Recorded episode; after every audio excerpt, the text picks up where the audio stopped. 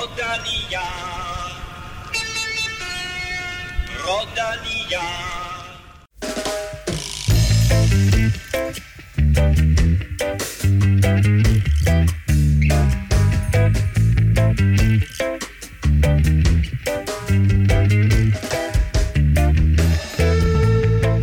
Vi begynder dagens udsendelse med en undskyldning. Vi har løjet, vi erkender det. Vi har løjet, vi angrer, vi har løjet, og tager den straf, I lytter nu måtte finde passende. Men faktum er, at vi i forrige podcast løj og sagde, at vi ikke kom tilbage før nytår. Nu er vi her alligevel og forstyrrer julefreden. Det beklager vi.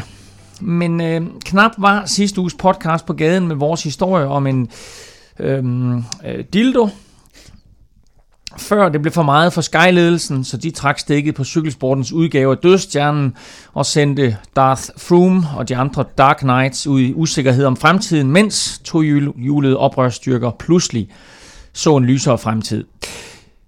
I dag dropper vi al snak om sexlegetøj, øh, om end det selvfølgelig kunne være en fremragende julegave, hvis salt og peber ikke er krydderi nok på gåsen. Og så snakker vi lidt om sky, øh, Sky, øh, gode danske nyheder og spændende udmeldinger inden den kommende sæsons Grand Tours. Med i studiet har jeg Stefan Skywalker tak. og Obi-Wan Plesner. you cannot hide forever. Velkommen til. Tak for det. Tak. Hvordan har I det? Super.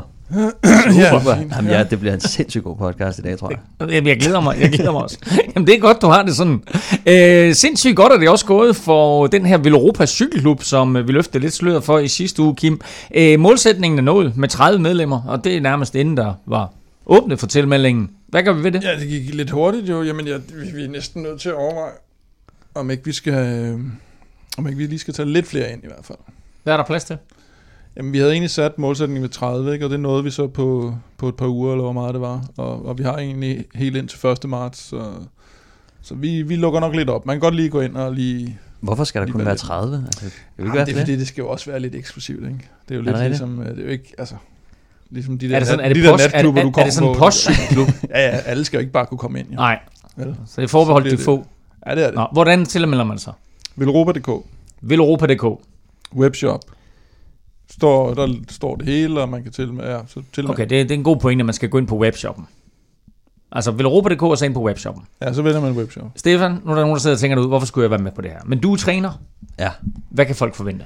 Puh, ja, altså, det bliver, det bliver benhårdt altså, fremover. Det bliver noget med noget struktureret. Jeg har faktisk, øh, jeg har faktisk et Sky-træningsprogram liggende. Nå, jeg skulle lige til at sige, at det var sådan Sky set, du Nej, nej, men nu hvor vi skal snakke om Sky i dag, så, øh, så synes jeg, det var passende. Jeg fik på et tidspunkt øh, et meget, meget detaljeret øh, Sky. Det var noget, som jeg fik gennem øh, Jonas Åen, som vist havde fået det gennem Nicky Sørensen, øh, som er sådan en lang besked med, med sådan meget Hvor har Nicky detaljeret Sørensen træning. fået det fra? Jamen, det ved jeg faktisk ikke. Han har det fået det leveret Han har sammen fået det med, fra Carsten han har fået det leveret sammen med en... Øh, nå, det skal vi ikke på. Det kom i en Jiffy bag. Nej, det kom ikke. Dildo baggins. Men det, jeg tror, jeg tænker, det bliver det, vi skal køre. Så, øh, så det bliver meget, meget detaljeret og øh, hårdt. Jamen, øh, du hørte det her først. Øh, Stefan Djurhus øh, tager simpelthen et Sky-træningsprogram og kører ned over Villeuropa Cykelklub. Det bliver fuldstændig vanvittigt. Der er sæsonstart i begyndelsen af marts måned. Du kan finde denne podcast på iTunes, SoundCloud, Spotify eller i den podcast-app, du nu bruger på din telefon, hvad enten det er en iPhone eller en Android-version af slagsen. Det er en rigtig god idé at abonnere på Velropa Podcast, for så går du nemlig aldrig glip af et nyt afsnit, som for eksempel nu, hvor vi udkommer, selvom vi har lovet, at vi ikke ville udkomme. Og smut så gerne ind forbi din podcast-app og giv os en anmeldelse, og også gerne nogle stjerner ind på iTunes. Allerhelst fem af slagsen, det hjælper sådan lidt i at komme op i anseelse, og også med at komme ud til endnu flere cykelinteresserede danskere. Du kan altid følge os på de sociale medier, på Twitter og Instagram, der sker det på Snablag Velropa, og naturligvis på facebook.com-velropa. Mit navn er Claus Calrissian, og du lytter til Velropa Spacecraft. Sky. Fra Star Wars til James Bond og filmen Skyfall. For mindre end et døgn efter vores seneste podcast, der kom efter vores ubetinget største nyhed i cykelsporten. Underholdningsvirksomheden Sky trækker stikket som sponsor for de seneste års mange øh, eller seneste mange års største cykelhold, Team Sky. Øh, nu er der gået en lille uge siden bomben sprang, så vi har haft lidt tid til at fordøje nyheden, og ikke mindst få mulighed for at se på reaktionerne. Kim, til at starte med, har du set den her komme? Nej, og det, øh, timingen i det havde jeg i hvert fald ikke. Øh, man kunne godt fornemme, at, øh, at, at med alle de her sager, der har været det seneste stykke tid, at der, der, der, der, der var, havde de nok toppet på en eller anden måde, men, men øh, jeg synes også, det var sjovt at se, at for eksempel Per Baus er tidligere professionel øh, cykelrytter, som var nede hos, øh, hos Castelli og, og, og præsenterede nyt tøj og sådan noget. Han skrev, at de havde fået at vide, Castelli og Pinarello, tror jeg det var, altså materialsponsorerne, at øh, de, Sky havde sagt, de er med til 2024, og de har lige lavet nye seksårige kontrakter og sådan noget, ikke? Så øh, jeg vil sige, hvis, øh, hvis selv deres egne sponsorer, de, øh, de ikke vidste, at den kom, så, øh, så, så var det overraskende. Men man kan vel sige, at det her det er et spørgsmål om, at, at, øh, at selve cykelholdet har forlænget de der sponsorer. Øh, Det, der så mangler nu, det er den der topsponsor, som poster en 250 millioner kroner ind i øh, selve cykelprojektet. Så er det vel i gåsøjne bare at finde en ny sponsor. ja, det er rigtigt. Øh, sig det til Bjørn Ries.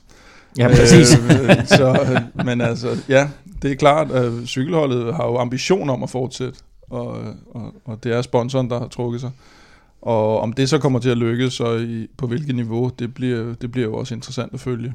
Øh, det er jo et, et Det kan, vi lige, det kan vi lige vende tilbage til, Ja, fordi øh, som vi talte om i den seneste podcast, så har Sky sådan de, de seneste par sæsoner, øh, udover forlænge med, med materialesponsorer og så videre, så har de også nærmest støvsuget markedet for unge talenter. Her i blandt øh, jo de to kolumbianere, som vi talte om i sidste udsendelse også, øh, Egon Bernal, og så tror vi nok også Ivan Sosa. Han er i hvert fald ikke meldt ud på Trek Segafredos hold, så må ikke, at han er officielt eller uofficielt en, en del af Sky-mandskabet. Stefan, som du ser det lige nu, øh, har Bernal en, ny femårig kontrakt, som han vel ikke kan bruge til særlig meget, og Sosa han er så i gang med at løbe fra en, en tror vi, forholdsvis sikker fremtid hos Trek Segafredo til det, der må betegnes som en usikker fremtid hos Sky. Ja, altså jeg, jeg tror ikke, de skal bekymre sig særlig meget omkring deres egne kontrakter. Øhm, altså, hvis de ikke finder en, en hovedsponsor, så har vi hørt Brailsford, der var ude at sige, at øh, altså, de skal nok få hvad hedder det, deres penge på en eller anden måde. Øh, fordi de, de hæfter jo øh, personligt. Det er jo ikke ligesom... Øh, det er jo ikke ligesom mange andre hold, hvis de går konkurs, så er det lidt svært at få sine penge. Ikke? Mm. Vi så med Aqua Blue, at det kan være lidt problem, øh, når det, når det går, bare går ned, fordi så er der ikke rigtig nogen penge at tage, men, men som nu, så er det vist noget med, at øh, de hæfter. Men øh, det Det, synes, oh, det vil også være rimelig dårlig PR for Sky at sige, øh, når nu trækker vi sponsoratet, og godt nok har vi skrevet under Ja. på nogle femårige kontrakter, men øh, I, får altså ikke, øh, I får altså ikke jeres penge. Så Ej, det, jeg, jeg tror måske også, at det- den diskussion bliver en lille smule hypotetisk, i, i hvert fald i forbindelse med, med Bernal og Sosa, og, og, og, og dem, der egentlig har de lange kontrakter, er jo typisk de store rytter. Øh, Geraint Thomas har også øh, fået en kontraktforlængelse, og de får jo ikke noget problem med at finde en ny kontrakt på et nyt hold. Og i det, at de får en ny kontrakt, så forsvinder den forpligtelse formentlig for, for Team Sky, eller for Sky. Men vi, vi må også se, altså, vi må også gå ud fra, at de finder noget. Altså, jeg synes, det, det kommer jo ret tidligt ud med, med udmeldingen. Altså, sådan, de fleste hold, de, de, de melder jo ikke sådan ud. Det, det kommer jo typisk sådan lidt som et chok midt i sæsonen, ikke? Hvor, at, øh, Mm. Hvor holdet lige pludselig er på bagkant og skal ud i medierne og, og, Mm. og skriger med ny sponsor. Men man kan så sige, at det er lidt, altså, lige nu, så kan jo godt, rytterne, det, de ved jo ikke rigtigt, hvad de får, ikke? Altså, det er jo lidt ligesom øh, uspecificeret smørbrød, ikke? Det, det kan være, du, det kan være, du får. Øh, Du får rullefølelsen, når du har troet dyrlægens nat. ja, præcis. Altså, det kan jo være, at du kommer til at køre for et, øh, for et hold med et lille budget, og det kan Mm. også godt være, at du kommer til at køre på... Altså, det kan godt være, at de finder en god sponsor, og det bliver det, bliver det samme hold, bare med et nyt navn, øh, med, med et stort budget. Så, så det, det, altså, for dem er det jo sådan lidt usikkert, om de kommer til at køre for et stort hold, eller om de kommer kø- til at køre for et mindre hold. Men de har jo nogle kontrakter, så, øh, så, så altså, man kan så sige, at de har jo, de har jo sat øh, kæden op på, øh, på en 53-11, ikke? så der skal også en stor sponsor til at, til at trække, øh, til at trække Jo, men det er, lidt, det er lidt mystisk det her med den konstruktion, der er bag ved, ved cykelholdet der. Fordi normalt er det jo et, et hvad skal man sige, mere selvstændigt firma, der ejer øh, selskabet bag holdet. Og her, der er det jo så Sky, som ejer 85%, mener jeg, det og det der 20 cent, 21st. 21st Century Fox, som ejer 15%. Ja. Og i det, de stopper ved udgangen af 2019, så har de jo egentlig ikke rigtig nogen idé i at være med i det her selskab mere. Men det selskab kunne sagtens køre videre under en ny sponsor. Så de skal på en eller anden måde have overdraget det selskab til nogle andre. og det vil sige, hvor ligger så deres forpligtelse henne? Eller kunne man forestille sig, at de siger, vi lukker det her selskab ved udgangen af 2019, fordi Mm. dem, vi har kontrakter med, de har fået øh, for andre hold, og så laver man et nyt selskab, som så skal til at ind, og der har vi så hele problematikken omkring, hvem skal så have en World Tour licens, fordi så er det ikke det gamle selskab. Ja. Så UCI har også Hallo? sagt, at de skal... Jamen, det Der er helt- den, vel Europa. Ja, ja.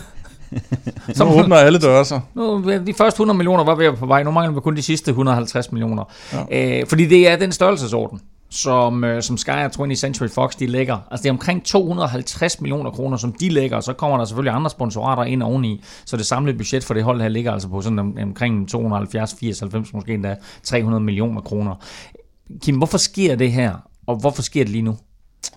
Ja, men der har jo været, øh, at, at Sky er blevet overtaget af, af Comcast, tror jeg det er, og øh, ham, den, den, den lidt yngre Murdoch, gut, han, øh, det var ham, der ligesom havde Sky som sådan et, et projekt og lidt et, et hjertesbarn, og, og ham, der kørte alt det her med det her plastikkampagne, de også havde under Tour de France, brugte det lidt til det. Og hans magt er jo nok blevet væsentligt indskrænket. Og så kommer der nogle nye ejere her, og så kigger de måske lidt på og siger, hvad, hvad fanden er der foregået her? Ikke? Altså høring i det britiske parlament, og Jiffy Bag mig her og der, og alle mulige forsendelser af, af testosteron, og jeg ved ikke hvad. Øh, det gider vi da ikke at, at, at sidde og lægge til.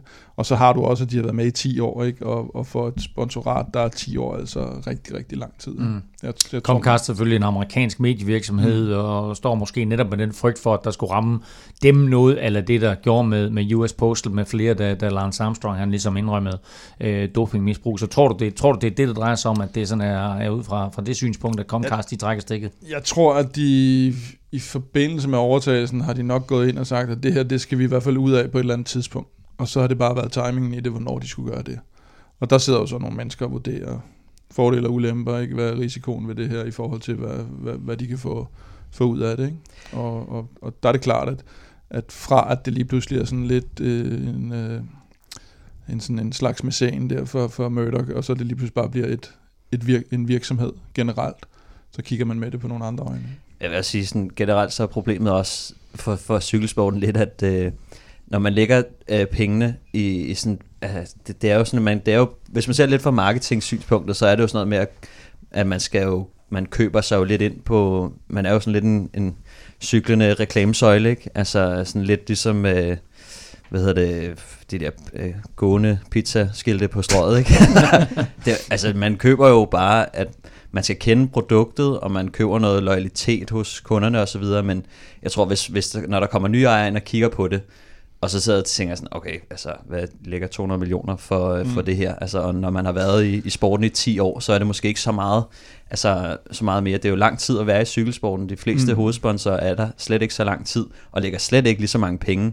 Så jeg tror, hvis man kommer ind med sådan en, en frisk øh, marketingsmand ind mm. på, og kigger, kigger lidt i sømne, så, øh, så er det måske ikke helt pengene værd. Nej, jeg, jeg kan også huske Ja, og dog, da jeg- altså, altså alle kender jo Sky nu. Altså, der snakker vi jo. Jamen, Altså, jo, men det, ej, det Okay. gjorde folk vel også lidt før. Jamen, ikke? gjorde de Ja, det? Altså, ja, ja, det jamen, jamen, altså, Kim, i, i Danmark, som et enkelt eksempel, hvor mange tænkte overhovedet på Sky som en eller anden form for tv-mogul før. Ja. Ikke? Altså, du, du, du nævner, at de danske virksomheder, det er selvfølgelig ikke relevant for os Mhm. danskere som sådan, men altså de markeder, hvor Sky nu vil ind, altså, Mhm. øh, der har de jo, tror jeg, øh, haft øh, altså, rigtig stor succes med det her Og så sponsorat. tager det tid, altså det tager tid at få overbevist en, en eller det en organisation virkelig kan bruge det til, det er jo netop det der med at invitere kunder ud til cykelløb og så videre, og lave alt det der hospitality. Og jeg kan jo huske, dengang jeg var på, på Team CSC, at virksomheden CSC, som jo var amerikansk funderet, der startede sponsoratet i Danmark, og det tog med mig lang tid, før amerikanerne de ligesom kom med på det der, eller australierne, eller hvor de nu var henne. Det, det, det tog jo flere år, før de lige pludselig fandt ud af, hov, så havde vi lige det her løb ude ved, var det Tour of California, eller Tour of Georgia, eller sådan noget, hvor de så havde inviteret en af de større amerikanske virksomheder ud, som ald- de aldrig havde kunne få til at lægge en ordre, og så lige pludselig var de ude til et cykelløb, og så Mm. bum, så fik. Mm. de dem ind alligevel. Mm. Men det tog, altså jeg tror det tog fem år næsten, eller sådan noget, før at det var, at det var rigtig op at køre, før det sådan ligesom var sunket ind hos organisationen. Nå, der, hvad, hvad når, fanden vi det er, snakker, der når vi snakker tv på verdensplan, så er det nok også øh, godt givet ud for Sky. Der, er- det er trods Ja, alt ja. mange milliarder, det her det drejer Men jeg sig tror, altså problemet er jo også, at det er svært at vide, hvad der kommer ind i den anden ende. Altså det er Ja, meget ja. svært at tracke, hvor godt øh, det her sponsorat går. Ikke? Altså sådan mange gange, så hvis du har en tv-reklame, så ved du, øh, hvor mange har set på det her. Ikke? Eller hvis Mm. du har en hjemmeside-reklame, så er der jo ting, der kan tracke, hvad er det, ser folk det her, hvad klikker de på osv. Øh, hvor sådan med, med cykelhold, så bliver det sådan lidt... Men, men vel også netop derfor bliver det utrolig vanskeligt for holdet bag Team Sky, hvad de nu end kommer til at hedde, og hvad for en sponsor der uanset kom, kommer ind. Det bliver utrolig vanskeligt for David Brailsford, og hvem der ellers kommer til at sidde i, i den daglige ledelse af det her selskab her, Jo, og få det- en sponsor på samme niveau. Jo, men det bliver nærmest umuligt. Altså det, det, det tror jeg næsten var en one-off inden for cykelsporten. Øh, medmindre der er sådan en eller anden rig mand, der bare virkelig poster penge i. Ikke? Øh, og så skal man heller ikke undervurdere, at, at internationalt set, at den historie, David Brailsford forsøger at fortælle om, at det hele bare er helt fantastisk, der kan folk godt gennemskue, at det har sgu ikke lige været så helt fantastisk øh, med alle de sager, de har haft. Så der ligger også lidt af den, som, som Ries til dels også har lidt under, i hvert fald internationalt set, at han har været involveret i nogle dårlige ting, og det husker folk. Og så igen den der risikovurdering, hvor man går ind og siger, tør vi løbe an med ham her, Brailsford, der har stået for de her ting? Altså har stået for, øh, Ja. for, for nogle ting, der Mm. røg op i en høring i det britiske parlament omkring eventuel doping. Tør vi tage den risiko ind? Og hvis du går ud til store virksomheder, som ikke har en eller anden personlig interesse, eller har en person, der har en eller anden personlig interesse i cykelsport, så er det virkelig svært at få kørt, kørt sådan en... Øh, Men jeg tror også, det er Ja. grund, altså en af de ting, som de ligesom har, har købt sig til med Sky, det var jo, selve ambitionen, da de startede, var jo, altså der skal være en, øh, en hvad hedder det, englænder, eller en Ja, ja, fra Stort, Storbritannien. stort, stort britisk hold. Ja, de, nej, men der var en, der skulle, en englænder, der skulle vinde Mm, mm, Tour de France. mm. Mm, det var Ja, selve ambitionen, korrekt. og der er ligesom en, en romantisk historie bag det. Altså jeg kunne forestille mig, hvis Bjarne Ries, han gik ud og sagde, sådan, nu skal vi have en dansker. Altså sådan, det er noget, der tænder, øh, hvad hedder det, de, de nationale ja. øh, virksomheder, tror jeg. Sådan, der er lidt, man sælger lidt en, en drøm på en eller anden måde, ikke?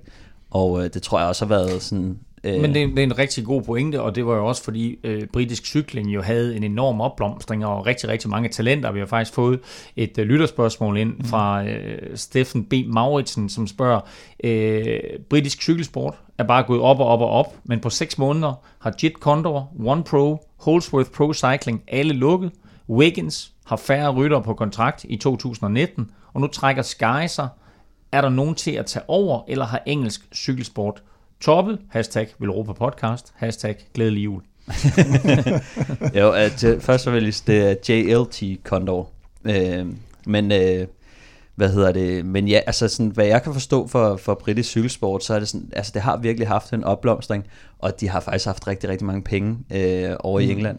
Øh, jeg har snakket mange gange med, med Mark Hester, som kører på kører Som meget på, ind på på, på trods af at navnet er dansk. Ja, han er, hvad hedder det, ja, han har både kørt for One Pro og for Wiggins, mm. øh, og når han fortæller det over, så siger han sådan, det, det er et helt andet niveau i forhold til dansk cykling, ikke? Altså Mm. sådan, de har fandme mange Mm. penge og busser, og det hele er planlagt, og de har netop det der Sky-hold som, som ideal, ikke? hvor det, de alle sammen skal gøre det så professionelt. Øh, så, så det har virkelig været, og jeg så også Luke Rowe, han var ude med at sige, at altså, nu har Sky ligesom forkælet os i, i 10 år, ikke? Mm. Og det er også sådan, at man lidt, jeg ser det lidt, det er sådan, det har, det har kørt på et rigtig højt niveau, og nu begynder det sådan så småt at falde sammen, og det her Sky, øh, hvad hedder det, hold, som, altså hvis, hvis toppen ryger af her, så, øh, ja, for det så, er startede der, så er der med- et kæmpe hul, der skal fyldes ud, og jeg, som, som nu, så kan jeg ikke rigtig se, hvad, hvad, altså, hvor det skal hen, men, øh, mm. men det er selvfølgelig også øh, skidt for dem, at alle de mindre hold, som også har gjort det fantastisk, de begynder at falde fra.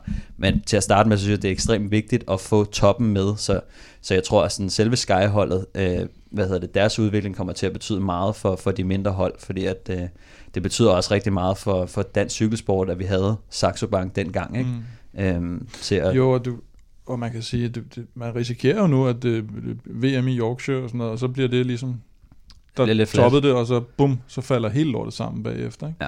Og hvis Sky lukker og så videre, det...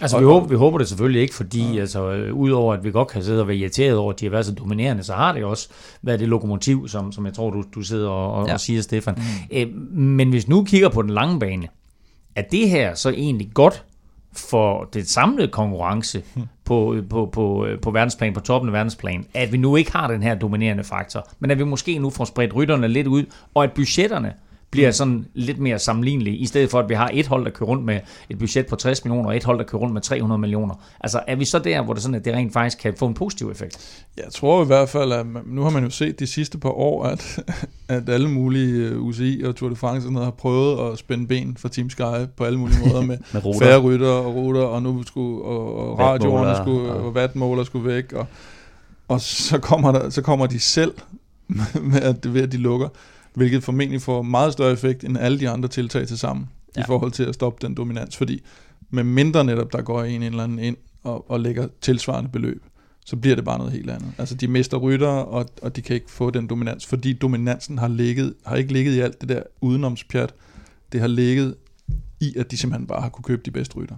Altså, og hvis man ser udstyr og ja. alle de der men de har også været meget professionelle i det. For det første så er det meget skidt for, for britisk cykelsport, altså, og talentudviklingen der, at øh, der er ikke ligesom det sted til at sende rytterne hen, eller det at stile efter. Mm. Men, øh, men samtidig så, øh, hvad fanden var det, jeg ville sige? Ja, det ved jeg Øh, ikke. Nå, du sad og snakkede om alt muligt, så, øh, så røg jeg sgu af. Skal vi Lidt starte ligesom, med, på, at... øh, lidt ligesom på cyklen. Lad- men, men, mens du lige sidder og tænker over det der, så kan jeg lige stille sidste spørgsmål her, Kim, fordi mm. vi ved, at, at, at Kina gerne vil ind i cykling, og vi, vi har hørt om det her Global Cycling Project fra Kina, mm. som i øvrigt har øh, Shane Sutton, som vi talte lidt om i sidste øh, podcast, øh, har ham som udviklingschef.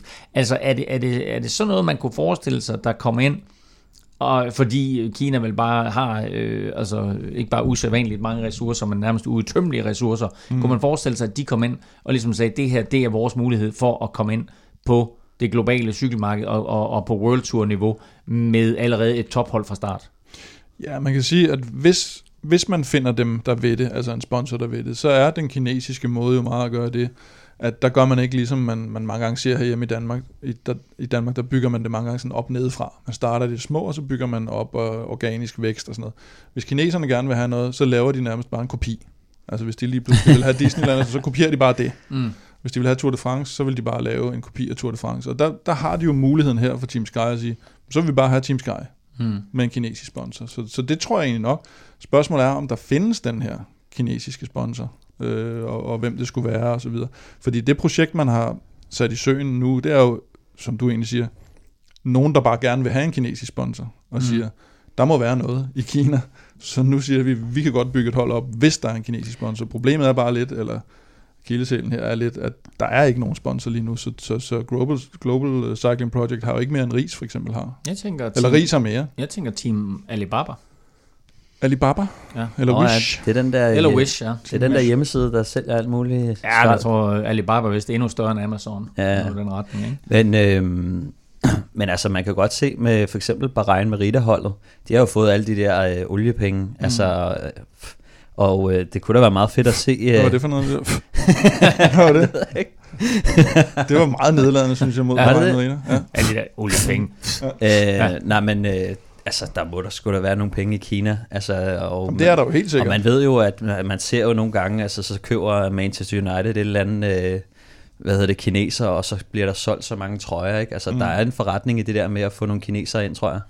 Øhm, men og, så jeg kom i tanke om, hvad jeg vil sige Nu før. kom du tanke om det. Sådan. Øhm, hvor spændende ville det ikke også være, hvis vi kunne få skilt skyholdet lidt op, altså sådan cykelløbsmæssigt. Ja. Ja. Vi ville jo gerne se uh, Geraint Thomas udfordre Chris Froome, og sådan en lidt mere skarp duel end, end den der... Der ikke kører som hjælperytter. Præcis, altså... Det var det altså ikke, hvad jeg siger. Var det ikke, det var det, jeg ved godt, det var et langt spørgsmål, jeg stillede tidligere, men var det ikke præcis det, mit spørgsmål gik ud på lidt Det tidligere? hørte jeg heller ikke. jo, jo, men der var ikke nogen, der samlede op på det.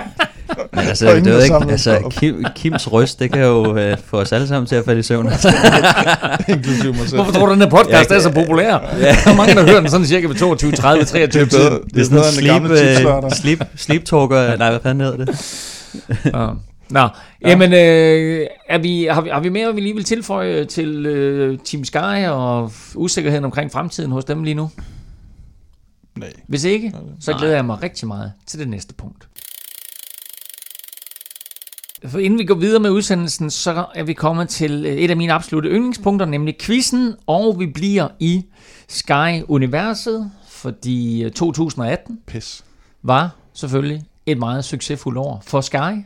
De fik 43 sejre på sådan alle niveauer, inklusive nationale mesterskaber.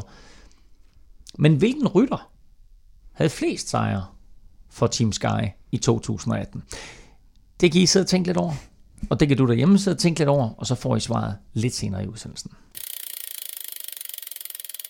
Der bliver dobbelt dansk, når Astana næste år stiller op til Tour de France. Etappevinder Magnus Kort for genvalg, og så bliver Jakob Fuglsang lidt overraskende kaptajn igen for det lyseblå mandskab.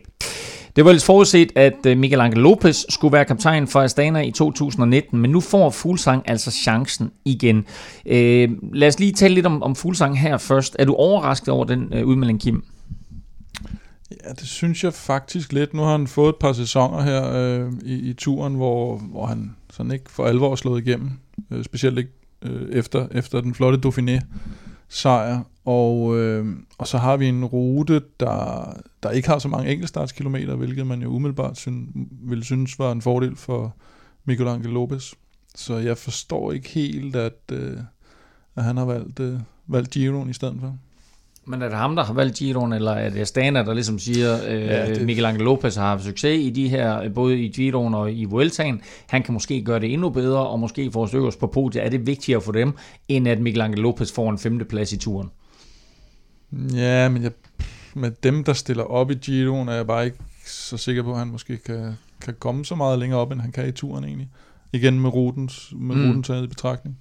Så, øh, så altså, den, er jo, den er jo relativt safe, og, og, og at Jakob måske kan få sådan en eller anden 5. 10. plads, 12. plads, som, men, men det, Han, han, blev 12, han blev 12 år i år. Stefan, hvorfor tror du, han får chancen igen? Øh, jamen, jeg, jeg, vi sad også og snakkede om det. det. Det ser lidt mærkeligt ud, fordi at umiddelbart, så, så er det jo en, en rute, der måske ligger lidt bedre til en Lopez-type. Øh, mm. Men han havde også lidt et skuffende år sidste år, øh, synes Synes ah, jeg. bort fra, og hvis var han ikke på podiet i både Vueltaen og i Giroen. Så er skuffende og skuffende. ah, gør han virkelig det? Ah, det tror jeg faktisk, han gjorde. Gør han virkelig det? Ja.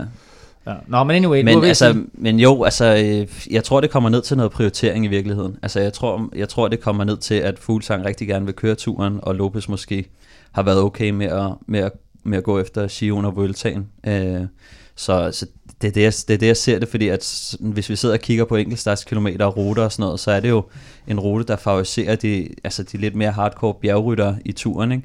fordi at der, er så fa- der er så få øh, enkeltstartskilometer. Øh, så, øh, så, så jeg tror, det kommer ned til noget, noget prioritering helt sikkert. Men, øh, men ja, altså jeg synes også, man, man, må, man må også sige, at, at Fuglsang, altså han har faktisk præsteret meget godt. Han har i år haft sin bedste sæson nogensinde, hvis man kigger på, øh, på UCI-point og så videre. Så, så jeg synes ikke, man kan sådan sige, at han har skuffet så meget.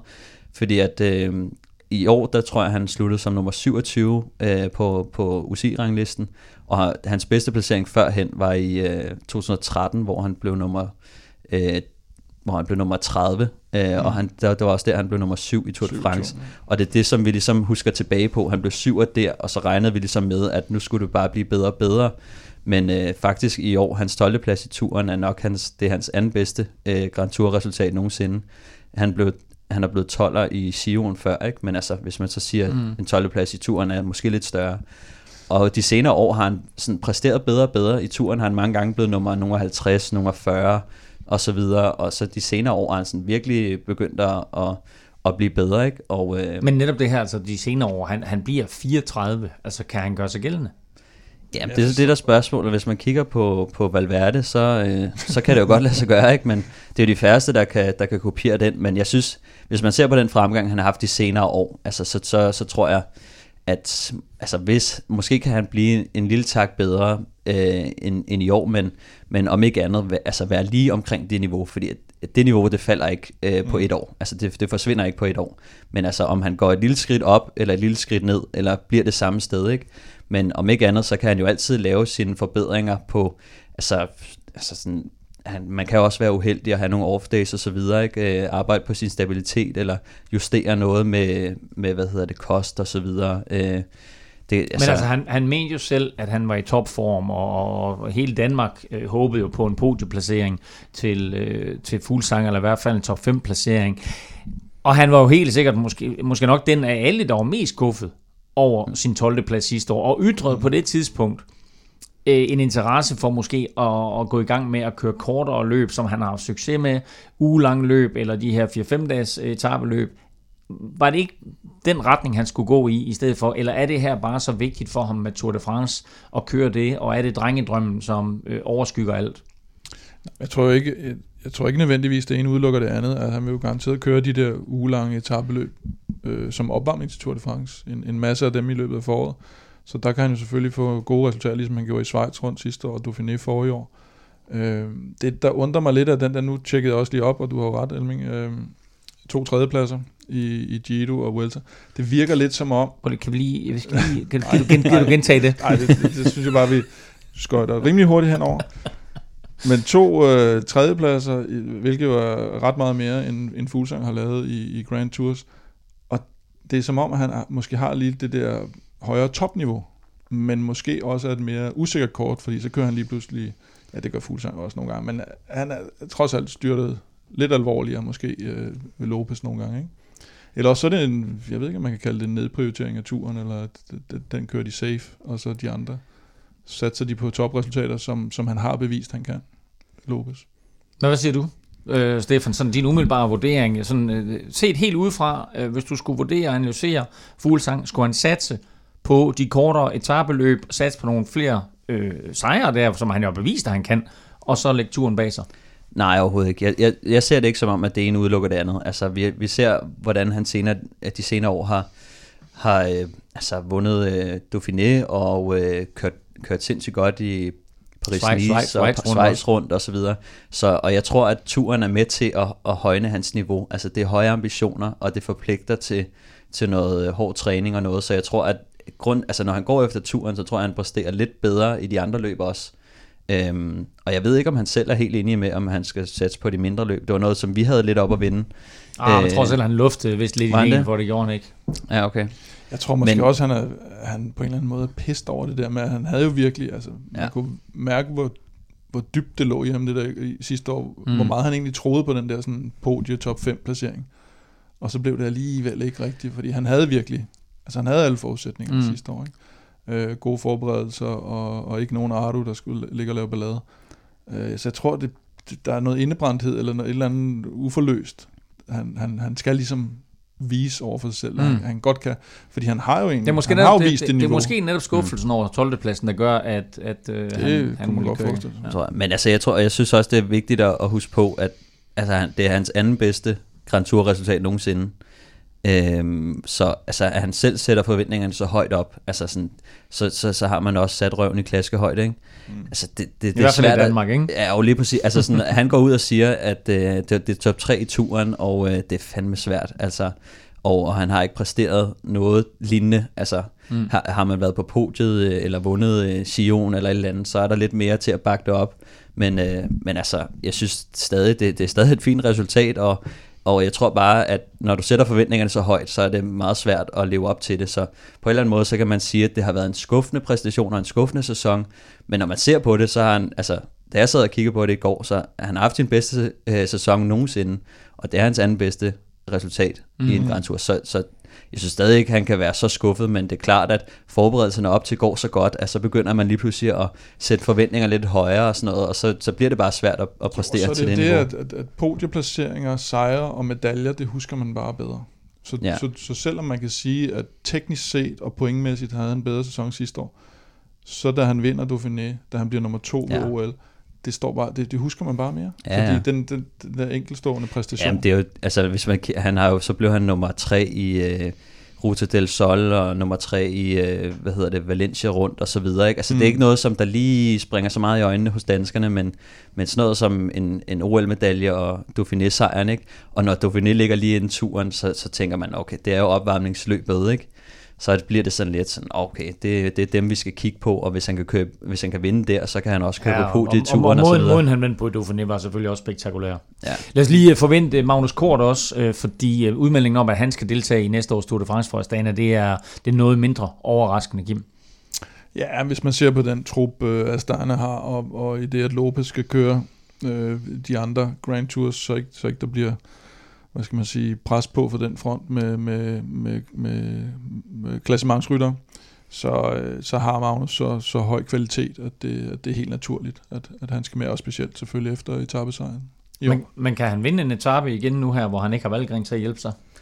Ja, bestemt. Altså, jeg synes, at han, han gjorde det jo meget godt på egen hånd. Altså, øh, og, og, man kan sige, den etape, hvor, som de vinder sammen nærmest, altså der, det var meget øh, domineret, og, og da de først kom over det sidste bjerg, så var den altså nærmest stensikker, ikke? De havde mm. planen kort som den hurtige mand, og Valgren, der skulle prøve at løbe udefra, det endte så med, at, at kort kørte selv, men han har niveauet til at gøre det, og, og, og får han lov til at jagte nogle, nogle etaper, så, så tror jeg, han, altså han har helt, helt klart øh, kvaliteten til at, til, at, til at vinde. Ja, så er han jo også, altså, hvis det bliver nødvendigt i forhold til fuglsang, så kan han også godt trykke i arbejdstøjet, ikke? Og sidde Ja. relativt godt med på stigninger, som vi også så. Ja, for det, altså man skal også passe på fra Staners side, at hvis, hvis, hvis man virkelig vil, vil give Fuglsang chancen, så skal man også øh, give ham nogle rytter, der kan hjælpe ham jo. Jamen, så tror jeg bare, at han bliver låst. Altså, det tror jeg egentlig også var, det var egentlig også målsætningen i år, at hvis, øh, hvis Fuglsang havde ligget til podieplacering, så, så, så er jeg ikke sikker på, at de havde fået lov at lave det nummer der. Nej, jeg tror også, de gav først slip øh, på et tidspunkt, hvor Fuglsang han, han droppede lidt ned. Mm. Jeg tror, han på et tidspunkt, så lå han jo nummer 4, øh, efter, jeg ved ikke, om det var 8. etape eller 9. etape eller så videre. Der lå nummer 4. Mm. Så havde han lige en off day, så droppede han ned som nummer 14, og så blev han nede i det leje, i, og mm. så begyndte de lige pludselig at, at åbne lidt op, ikke? Mm. Øh, men jeg tror, så længe Fuglsang han ligger i toppen, som han også viste i år, så, så tror jeg, det er låst indtil, at han viser, at at det er måske ikke en, en top 5, og så, så tror jeg, de åbner lidt op. Øh, Så det tror jeg, det er også lidt af nøglen til at se, om, om Magnus kan, kan få chancen for en etape. Hvor meget skal vi øh, forvente af Magnus sådan i fremtiden på Grand Tour-niveau og etappesejr? Er han sådan en af de der ryttere, som når, når vi taler de her store øh, udbrudsrytter eller, eller sprinter sent i turen, at, at vi skal til at regne med, og, og vi faktisk godt kan sætte vores lid til, at han skaffer flere danske etappesejre? Ja, det tror jeg helt sikkert. Jeg, jeg tror ikke, vi får ham... Jeg tror ikke, han... Ligesom i Vueltaen, hvor han jo teknisk set vandt en, øh, en masse, eller to masse spurter.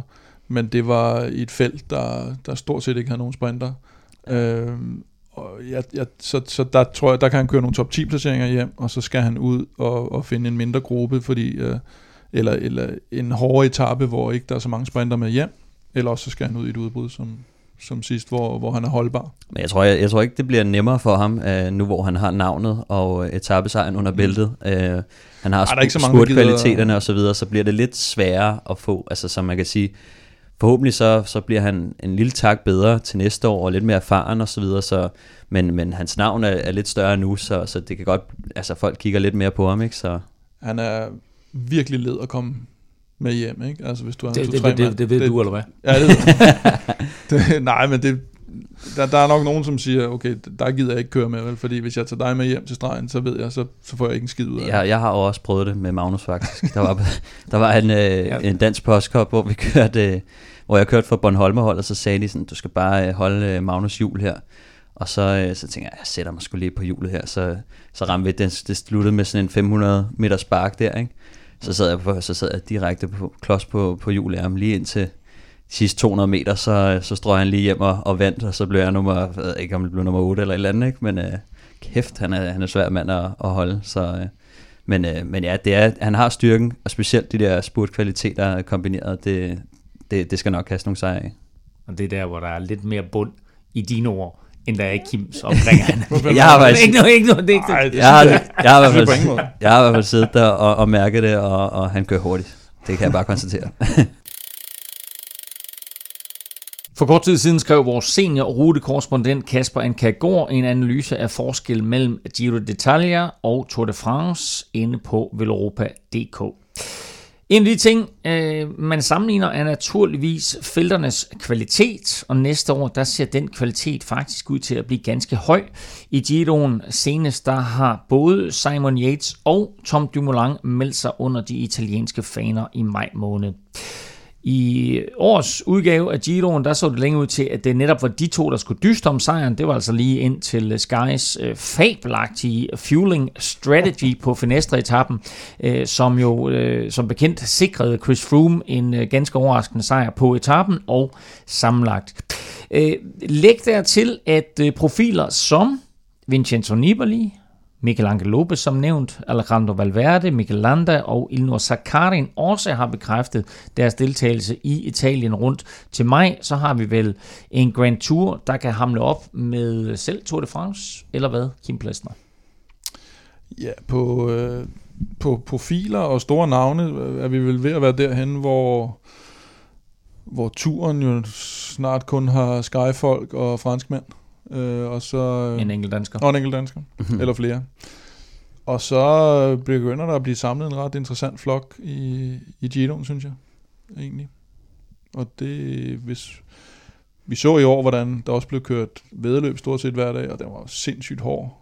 Og, og så, ja, med det der fuldstændig vanvittige Froome, halløj, og, og, og folk, der gik ned, og, og var det Pinot, der nærmest blev syg, og, og Yates, der, hvor man troede, at han vinder det her, og så vandt han det overhovedet ikke på nogen måde, da han, da han endelig gik ned. Ikke? Så jeg synes, der er lagt op til, til noget ret interessant. Øh, Jeg kan godt forstå, at Tom Dumoulin han gerne vil køre den med, med det antal enkeltstartskilometer, der er, og det er nok ikke helt tilfældigt, at, at Giroen har forsøgt at, at lægge en rute, der pleaser ham, for han, han er sådan lidt, som jeg siger, det største navn, mm. øh, ud over Sky, Sky-flokken. Og så øh, siger rygterne, at, øh, at Bernal også øh, kommer der ned, og hvis han så får lov at køre klassement, så begynder det, så begynder det virkelig at blive interessant. Der er selvfølgelig en, en masse historik over Tour de France. Hvad skal der til for, at Giroen kommer op på det niveau? Øh, jamen, jeg tror, at de, de gør det faktisk meget godt i øjeblikket. Øh, jeg tror, at, øh, hvad hedder det, de, de er jo ekstremt gode til at, at skabe en fed første uge. Øh, og det er sådan noget, som, som turen øh, kunne lære lidt af, tror jeg. Mm. Øh, når man kigger på enkeltstarterne også, så er det altså ikke bare nogle, nogle flade enkeltstarter. De enkeltstarter, de er, det er sådan, hvor at, øh, det går fladt i, øh, i 12 km, og så slutter man lige af med en, en 3 km øh, øh, knold, ikke? Og det er sådan noget, der jeg synes, der er spændende. Det gør, at man faktisk godt gider sidde og se det. Det skaber noget, noget usikkerhed. Øh, Det var lidt øh, det, vi så under VM faktisk også øh, i, Ja. i Tirol nu her. Ja, præcis. Øh, det synes jeg er et meget, meget spændende aspekt, og øh, hvis jeg lige skal, skal droppe lidt viden på jer her, så, øh, Okay. så jeg har også øh, jeg har jo læst øh, et fag, der hedder Sport Economics inde på CBS, og en, hvis man ser nogle af de hovedregler, der er for at skabe en spændende, hvad hedder det, øh, hvad hedder det, konkurrence og skabe noget værdi, det er jo, en ting er kvaliteten af rytter, som, som du også var inde på, det er meget vigtigt, og det begynder de at få nu, altså de har fået mange, mange større rytter øh, til, til, til Shioen, og man begynder også at se flere, der begynder at gå efter den her Shio Tour dobbelt, øh, som jeg også tror Nibali øh, går efter øh, i år. Du må langt gøre det måske også. Men, Ja, højst sandsynligt også, ikke? Øh, og øh, hvad hedder det? Og en af de andre ting, det er også, en af de vigtigste ting er også den her usikkerhed. Og den synes jeg, at Sion har, har fået meget bedre end turen. Fordi vi, vi ved, som regel, så, så bliver den her turen, det er en kedelig første uge med, med nogle sprinteretapper, øh, et par bjergeetapper, og så en enkelt, altså de der enkeltstarter til at afgøre det, og, og så vinder Chris Froome i sidste ende. Ikke? Det gjorde han så ikke lige i, i år, men så, så var det Geraint Thomas, der vandt på præcis samme måde. Ikke? Så, så, så der er meget mere usikkerhed over Giroen, og nu begynder de at få de der navne, så jeg synes selv, at, at den er lidt sjovere at se, men, men det bliver svært at konkurrere med historikken i turen. Ja, det er Så jeg skal, bare, jeg skal bare lige, jeg skal bare lige have større fast i det her. Så, så, så det der fag, du har læst, som hed hvad? Sport Economics. Okay, hvad var hovedpunkterne i det for at lave en god konkurrence? Øh, jamen det var de to, de to vigtigste ting, det er faktisk kvaliteten af dem, der deltager, og så selve usikkerheden. Af, altså, Omkring altså resultatet, ja, du kan ikke forudsige ja. helt, hvem der vinder.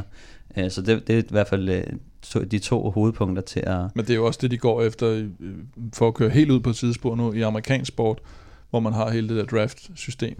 Det skal Ja. du forklare mig lidt om. Hvad, hvad er det? Nå, det skal jeg Er det latent? øh, Nå, hvad hedder det? Nej, men hvor man netop øh, gør alt for at opretholde en vis lighed mellem holdene, i stedet for at der ja. Ja. næs, næs, netop som med Sky her, der bare er et, hold, der stikker Og af. der har vi jo også den... Altså, de har, vi har jo Men også det er sjovt, den som den her podcast jo pludselig hænger sammen, ikke? Fordi nu har vi netop det her med, at hvis rytterne bliver lidt spredt, og hvis Skys budget bliver sat mm. lidt ned, så opstår der en større usikkerhed, også i Tour de France. Mm. Og så stikker Tour de France måske af igen, fordi jeg tror, du var lidt inde på at, at- at komme derhen, Stefan, at, ja. Ja. at, øh, at der er langt fra Giroen, og især fra Vueltaen, op til Tour de France, og Tour de France har bare den her historik, og der er bare noget mere historisk, og, og selvfølgelig en, meget, meget mere prestige over at vinde Tour de France end nogle af de to andre. Ja, det er jo bare et lidt større marked, ikke? Der er, der er flere seere, og der er, hvad hedder det, flere præmiepenge, der er flere UCI-point på højkant mm. og så videre. Så der er, lige, der er en anerkendelse af, at, at det er det største, men jeg synes, øh, altså værdien for Sion begynder at stige i hvert fald, og det har det været over de sidste par år, så, så jeg synes sådan, som, som, øh, som en konkurrence, øh, så synes jeg, at det begynder at blive mere spændende at se Sion faktisk. Mm. Øh, Men, men jeg, synes kan faktisk, jeg kan faktisk huske i en af, øh, i forhold til det, jeg dækkede øh, Tour de France for TV2, at der var Brian Nygaard inde og fortælle lidt omkring, hvad Tour de France betød for holdene. Og der sagde han, at 80% af opmærksomheden, som et hold fik på et år, 80% af den opmærksomhed, et hold fik på et år, det kom i Tour de Ja. France. Og det er jo selvfølgelig det, der også er med til at gøre, at Tour de France er så markant for, Jo, det for holdene. jo, det kan jo også øh, netop igen fra, fra tiden med, med CSC, og, og, hvor man jo havde en masse gode forårsklassikerrytter med Cancellara og Stuart O'Grady, der vandt Paris-Roubaix, og, og, og det synes man jo på holdet var helt vildt fantastisk at se det i et cykelsports historisk perspektiv. Men sponsoren CSC var jo pisse ligeglade stort set med det, ikke? Mm. Altså, de skulle Mm. mm. bare have eksponering under Tour de France. Det var det eneste, der talte for, Og nu- for dem. Og nu er jeg ked af, at jeg kom til at afbryde dig der først, Stefan. Jeg håber ikke, at du glemte igen, hvad du vil sige. Nej, nej, jeg, jeg ved ikke, hvad jeg, jeg har ikke noget at sige. og så synes jeg faktisk også, at man skal snakke lidt om vejret i øh, Giroen, og at det måske også nogle gange har en påvirkning i forhold til de uforudsigelige ting, der sker. Man så jo øh, Kreuzweig køre ind i en snedrive, for eksempel, ikke? ja. øh, hvor, hvor, hvor der lige pludselig skete en omvæltning med Nibali. Så så man øh, Dumoulin lige pludselig få dårlig mave. Jeg ved ikke, om det har noget med vejret at gøre, men nogle gange det der omskiftelige vejr kan jo godt gøre, at, at det påvirker kroppens fysik. Øh, og, og i år havde også en masse omvæltninger, netop med sygdom til Pinot og Yates, der gik ned, og, og Froome, der lige pludselig lavede, lavede et nummer. Ikke? Øh, og der, der kan man sige, at i hvert fald i, i de fleste Tour de France, der er det sådan de der 30, 30 grader, ikke? Og, og, og, Ja. og god solskin, det det meste af Der vejen. skal man bare passe på motorcyklerne. Ja, det skal man. Det er det. Æ, inden øh, Giro d'Italia, der har vi jo en masse forårsklassikere, naturligvis også Flandern rundt. Og Kim, der er stadigvæk øh, to pladser øh, til Flandern rundt. Der, hvad er det for en oplevelse, man får, hvis man tager med? Ja, der får man en... Øh, man, det, det, det, kan godt være, det lyder lidt, øh, lidt højflyvende, men man får faktisk en oplevelse for livet, hvis ikke man har været nede og se sådan en, en, forårs, en belgisk forårsklassiker før. Det, det er helt unikt at se det der, og jeg ved ikke, øh, jeg ved ikke hvorfor det er, de to sidste pladser ikke øh, gider at, at blive solgt. Øh, det gik meget godt med de, med de, alle Ja. de første. Altså jeg vil sige, Og- øh, hvis man står og lige og leder efter en øh, sidste fabelagtig julegave til manden, der har alt, øh, eller kvinden, der har alt. Og hvis man gerne vil have, at vedkommende skal komme i form hen over vinteren, kan man sige. Så, øh, Hvis du har en lidt fedladet mand derhjemme, præcis. så... Øh, godt vil have Så- ham i aktion i en tre måneder her hen til april, ikke? Så, så en, og så øh, en vigtig ting. Øh, kan man få lov at høre Rodania fra en øh, live? Jeg tror faktisk, de har har stoppet den Ja, øh, for, var det to år siden? men det må vi tage med derned jo. Ja, så kan man afspille den. Det må vi tage med Ja. derned. Måske vi skal lave en podcast dernede, måske ikke. Husk, at øh, Stefan og undertegnet også kører med, og øh, Stefan naturligvis lægger en masse træning ind i Velropa Cykelklub. Noget skytræning, kan noget skytræning og brostenstræning øh, nu her, når, når vi går i gang per 1. marts. Både Flandern rundt og cykelklubben kan du tilmelde dig via webshoppen på velropa.dk. Der er altså som sagt kun to pladser tilbage til den store Flandern rundt tur. Og så tager vi lige en lille quickie med de største nyheder. Og vi lægger ud med et par fyringer. Mourinho er fyret i Manchester. Breton Meyer er blevet fyret af DBU. Ingen kan vide sig sikker i øjeblikket. Nej. Tag den, Stefan. øh, men derudover, så kan vi så sige, at øh, Cro- Cross ved underbarnet Mathieu van der Poel skal køre alle Flanders Classic-løbende.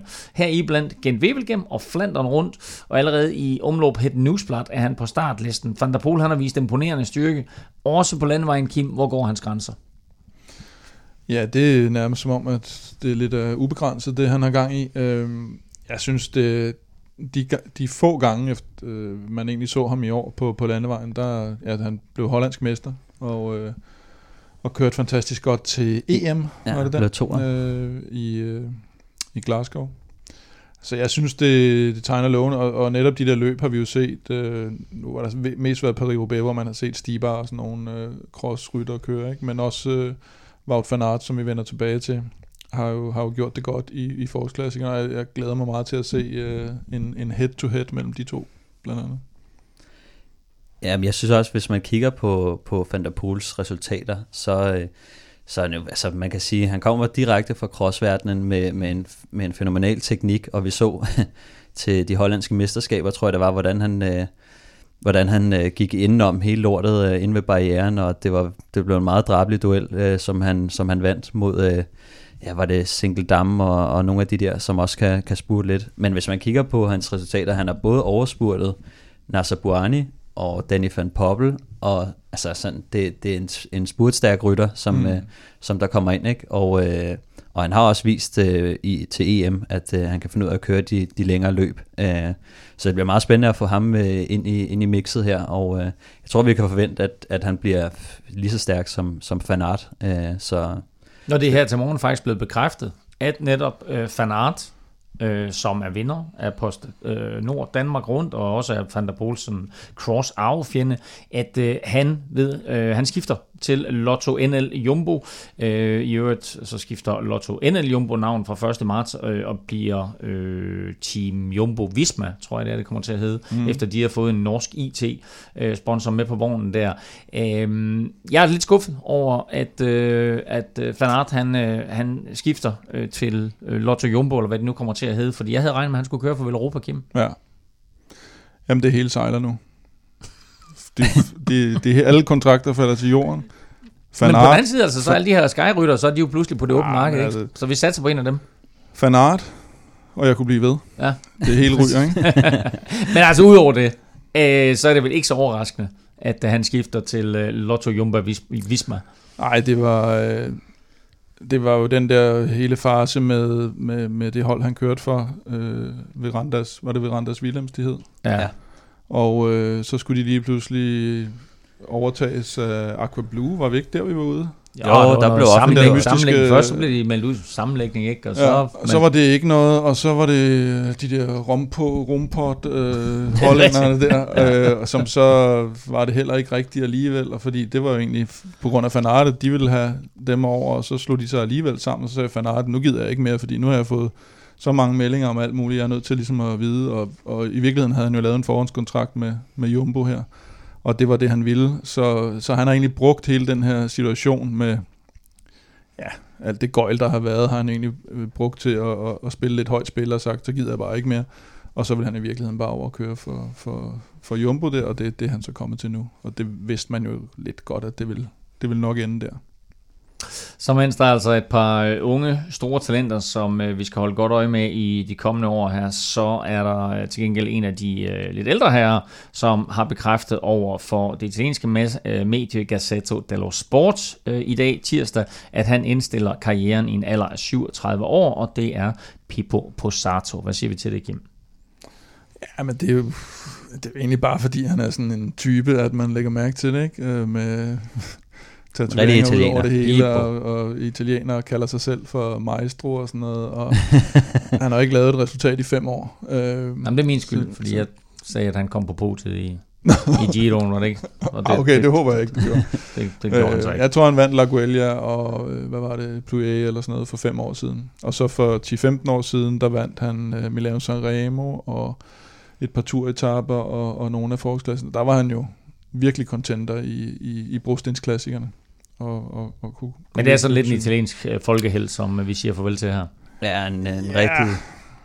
Ja, det, jeg synes, det blev lidt gøjlet til sidst, ikke? Øh, meget sådan, også lidt sociale medier og noget City-reklamer på tv, der også var fjollet og sådan noget, ikke? Var det der, hvor han stod sådan øh, nøgen Ja, ja. øh, med, et eller andet, med cykelsko foran? Og, Ja, det gør han. Ja, det skal ikke være en mand, der gør det. Nej, det synes jeg heller Nej. ikke. Det synes jeg er en uskik. Er det, Øh. er det et øh, sponsorat, som måske Puk Moonen kunne overtage? Et uh, City 9 sponsor. Ja. ja. det kan godt være, at den, uh, at den, den går bedre hjem der. Nej, men det, altså, han, uh, han burde måske have stoppet lidt tidligere, ikke? Og, og har egentlig lidt været en parentes her de sidste, de sidste fem år. Ah, Det, det synes jeg er uretfærdigt at sige. Jeg, kan, jeg, jeg, jeg, jeg, jeg, kunne og kan stadigvæk rigtig, rigtig godt lide Pippo Posato. Øh, noget helt andet er, at Mm. mm. Formel 1-teamet McLaren og cykelholdet Bahrain Merida øh, udsendte faktisk præcis samme dag, som Sky sagde farvel, der udsendte de en pressemeddelelse omkring, at de indgår et samarbejde til næste år. Begge har øh, ganske velhavende ejere fra Bahrain, og nu vil de altså forsøge at udnytte sådan eventuelle synergieffekter. Hvad skal vi lægge i den udmelding? Jeg synes øh, specielt det med timing, altså det der timing is everything. Fordi McLaren er jo et, øh, et britisk firma, og de kom så ud med den her melding en, hvad, fire timer før Sky kom med deres, tror jeg. Og havde de kommet fire timer efter Sky var kommet med deres om, at nu vil McLaren måske gå ind i cykelsporten, så havde det jo sat det hele i brand, ikke? med britisk firma, og nu hvad så, og så der. Så, øh, så, så, så der troede, jeg, jeg tror, at de troede lidt, at nu, kan vi få, nu får vi sgu en masse god PR på det her, hvis vi lige melder den ud her, fordi der sker ikke rigtig noget lige nu. og så bare bum, så kom den anden der, og der var ingen, der lagde mærke til den her. Og, og jeg tror egentlig også mest, det er sådan lidt, øh, ja, øh, de har lidt, øh, øh, de har ejere for beregn begge to, ikke? Og, og det går vist ikke. Nu følger jeg ikke super godt med i Formel 1, ved nogen, og, og det vil jeg også godt sige her offentligt. Øh, men der er noget med, at det går ikke super godt for dem, og, og så tror jeg egentlig bare, at de havde behov for lidt, øh, lidt halløj, og så kan de sige, ja ja, og noget vindtunnel, og noget aerodynamik, og så kan vi arbejde lidt Så sammen. vi satser på de, de to hjule frem for de fire hjule. Ja, ja, Jeg håber, de bringer deres McLaren-cykler tilbage. Kan du huske den? det er rigtigt, ja. Det Kæft, den var fed, den ja. der. Det var sådan en orange en, som Fuglsang Ja. også fik lov at Ja, køre på lidt på Fuglsang, et og hvad tidspunkt. hed han? Øh, hans holdkammerat på det tidspunkt. Øh, øh, hvad hedder han? Øh, Steven Roach, søn, hvad hedder han? Nicholas. Nicholas Roach. Nicholas Roach og, og Fuglsang havde begge to en McLaren cykel Ja, på de fik den til låns øh, i en kort periode og sådan noget. Det var okay. topfed, altså. Så. Nå, prøv at høre, jeg har lige et øh, lytterspørgsmål mere. Nå, nå. som er kommet ind på øh, mailen, og husk, at hvis du vil skrive ind til podcasten her, så sker det på kontaktsnabelagvelropa.dk, eller også så kan du gøre det på Twitter, og der skal du finde snabelagvelropa og stille et spørgsmål. Øh, Nikolaj Clausen har øh, sendt et spørgsmål ind, og det er primært til dig, Stefan, for han skriver, kan vi ikke forholde i særdeleshed den aro-kritiske djurhus til at forholde sig til Varen Bagil, og den imponerende forskel, der er på hans top- og bundniveau. Er der ligesom med Aro nogle rygter, man hører om, øh, eller er der måske andre ting på spil? Øhm, nej, det tror jeg faktisk ikke, der er. Øhm, jeg har i hvert fald ikke øh, snappet noget op. Øhm, det som, øh, altså, der, der, der kan være, der er nogle rytter, der har ekstremt stor forskel på, øh, på top og bund.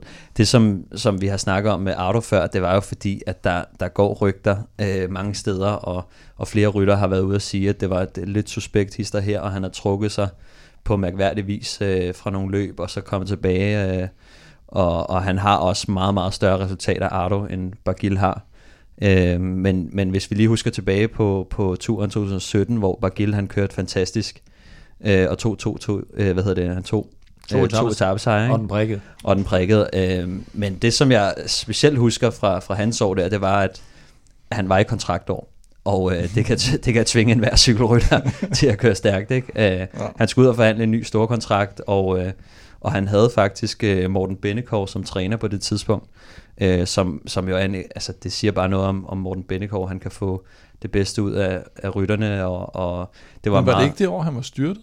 Hvad? Var det ikke det år, han var styrtet i foråret, hvor, øh, hvor de så ligesom ville se, hvad han så kunne til Jo. turen? Jo, og så det kunne han, øh, så, så, kunne han så var han noget. frisk.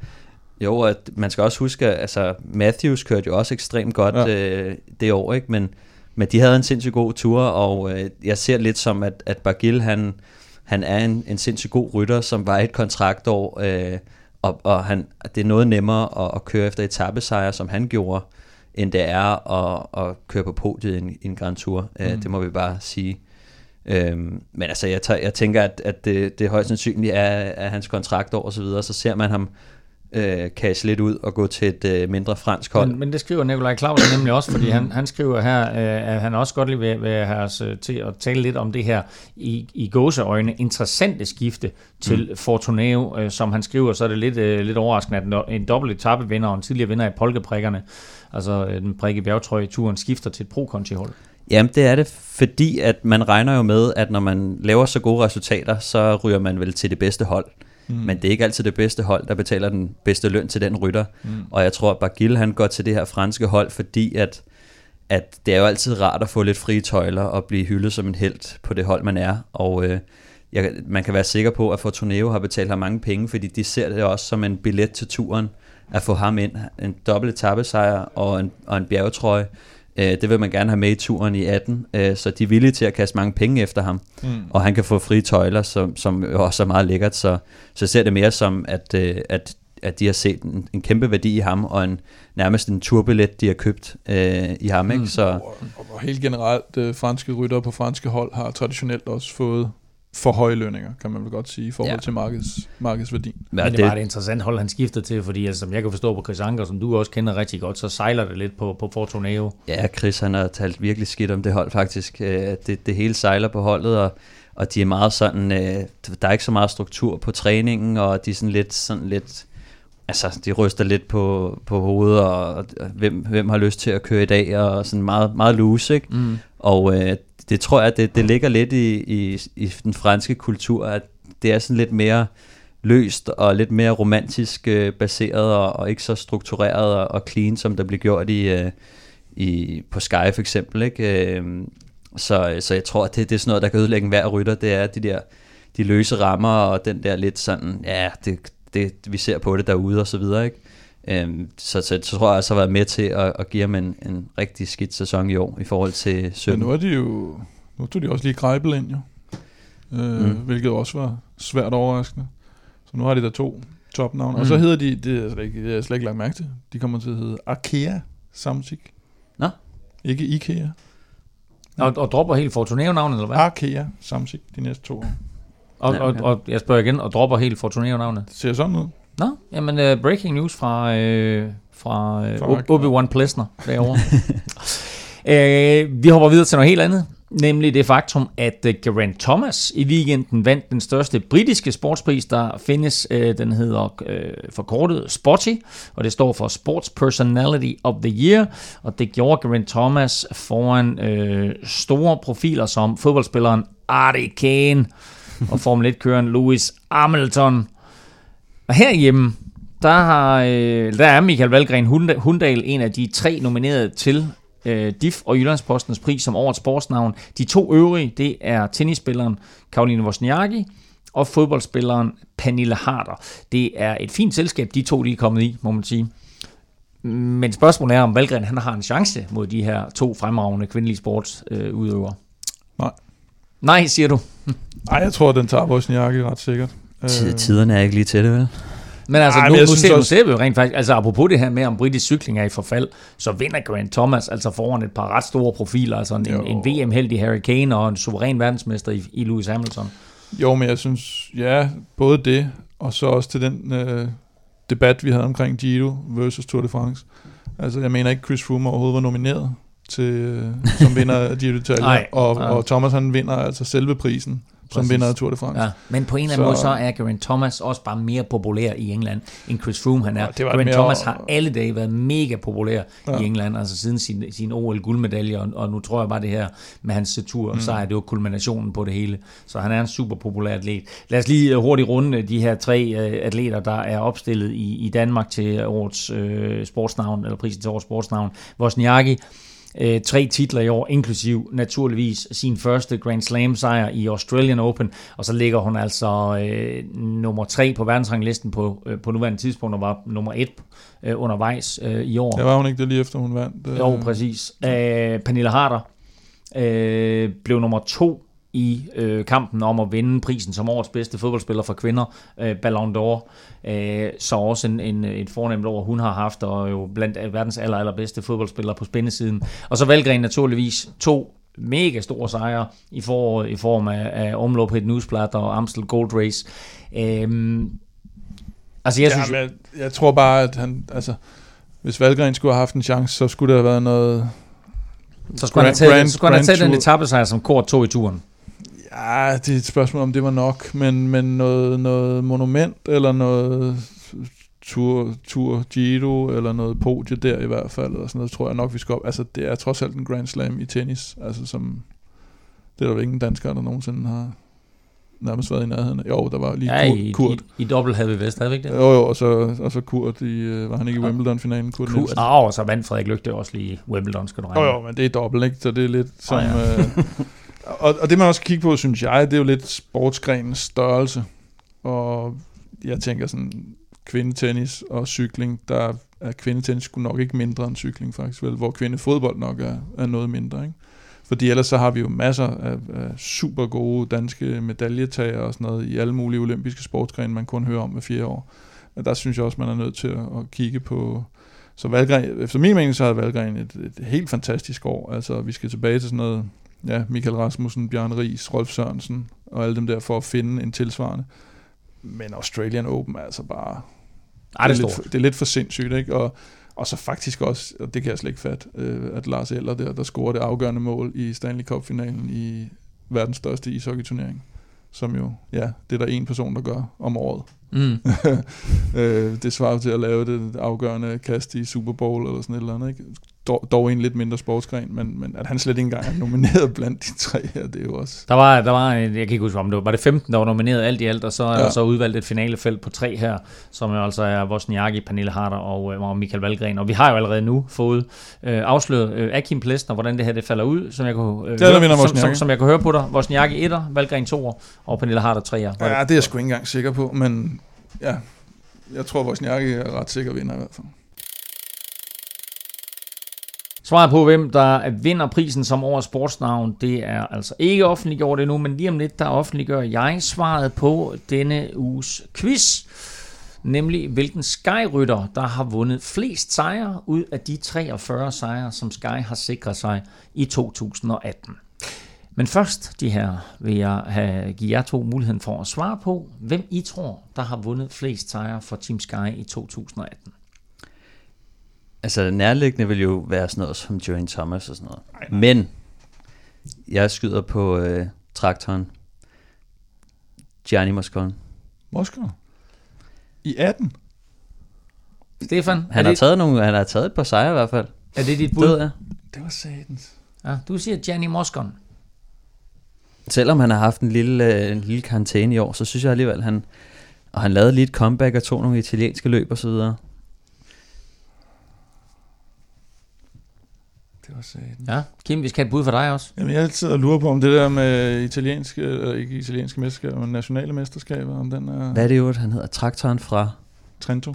Trento. Ja. Det skulle Jamen, jeg, det. jeg Ja. ved det sgu ikke. Nej. Jeg, jeg er ret... Øh, jeg siger Kwiatkowski. Du siger Michael Kwiatkowski. Ja. Jeg kan sige det øh, så meget som, at øh, Elia Viviani åbnede ballet med øh, sin sejr.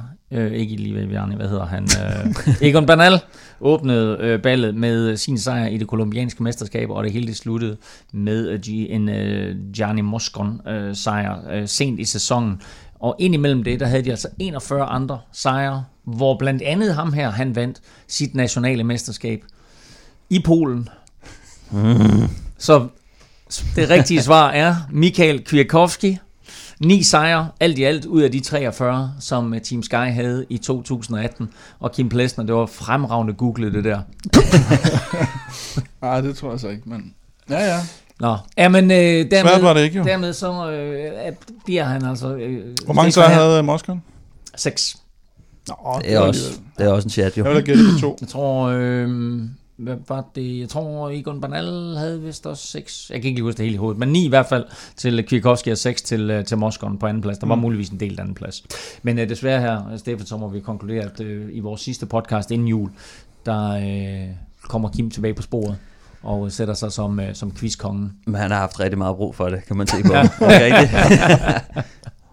Nå, vi nærmer os øh, juletid, og det her, det var, nu lover jeg det, og vi kommer ikke tilbage. Det her, det var den sidste podcast inden jul. Og skulle vi ombestemme os, så håber vi også, at det er okay. Men øh, jeg er ret sikker på, at det, det, var den, det var den sidste podcast inden jul. Kim, øh, der er stadigvæk øh, mulighed for at cykle med på træningsholdet. Ej, men jeg vil sige, en, hvis der kan ske én ting, der gør, at vi kommer tilbage nu. Ja. Det er, hvis øh, Dildo Baggins han får ret.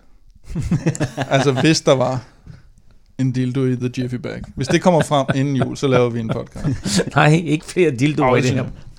Nå, jeg spørger dig igen. Ja. Er, er, er kører cykeltræningen stadigvæk om søndagen? Jamen, det synes jeg, den gør. Det, det er okay, det, det synes ja. du, at den gør. Så det er altså konkret svar. Har man lyst til lige at komme ud og rulle lidt uh, julefedt af, og måske endda ja, noget det bliver nytårsfedt? den 23. Ikke? Der 23. og er 30.. På, ja. Godt. Og Jamen, man møder øh, på Velropa Café på Frederiksberg klokken hvornår? Og det er så klokken 9, kan man komme fra, og så ja. Er der afgang 9.30. Sådan. Og der er mulighed for lige at komme ind og måske få en kop kaffe eller et eller andet. Lige få en kop kaffe. Sådan. Så lige... Så altså, øh, vi kører hele året rundt, så længe der ikke øh, ligger vanvittigt meget sne derude, og så længe det ikke er alt for glat, så er der altså søndagstræning, og det er der altså her øh, søndag den 23. og også søndag den 30. Ja, hold, øje med, hold øje med Facebook, fordi så aflyser vi der, hvis, der, hvis det bliver bøvlet. Altid godt. Og det er Altid også et glimrende overlæg til, at jeg nu skal fortælle, hvor man kan følge Kim Stefan og undertegnet hende, fordi Kim mm-hmm. kan du følge øh, samme sted, som du følger Velropa, og det er både på Twitter og på Instagram på snablag Velropa. Stefan er at finde på snablag Stefan Djurhus, og undertegnet kan du følge samtlige steder på snablag NFL Ming. Tak til jer to. Tak for nu. Tak fordi du lyttede med derude. Glædelig jul.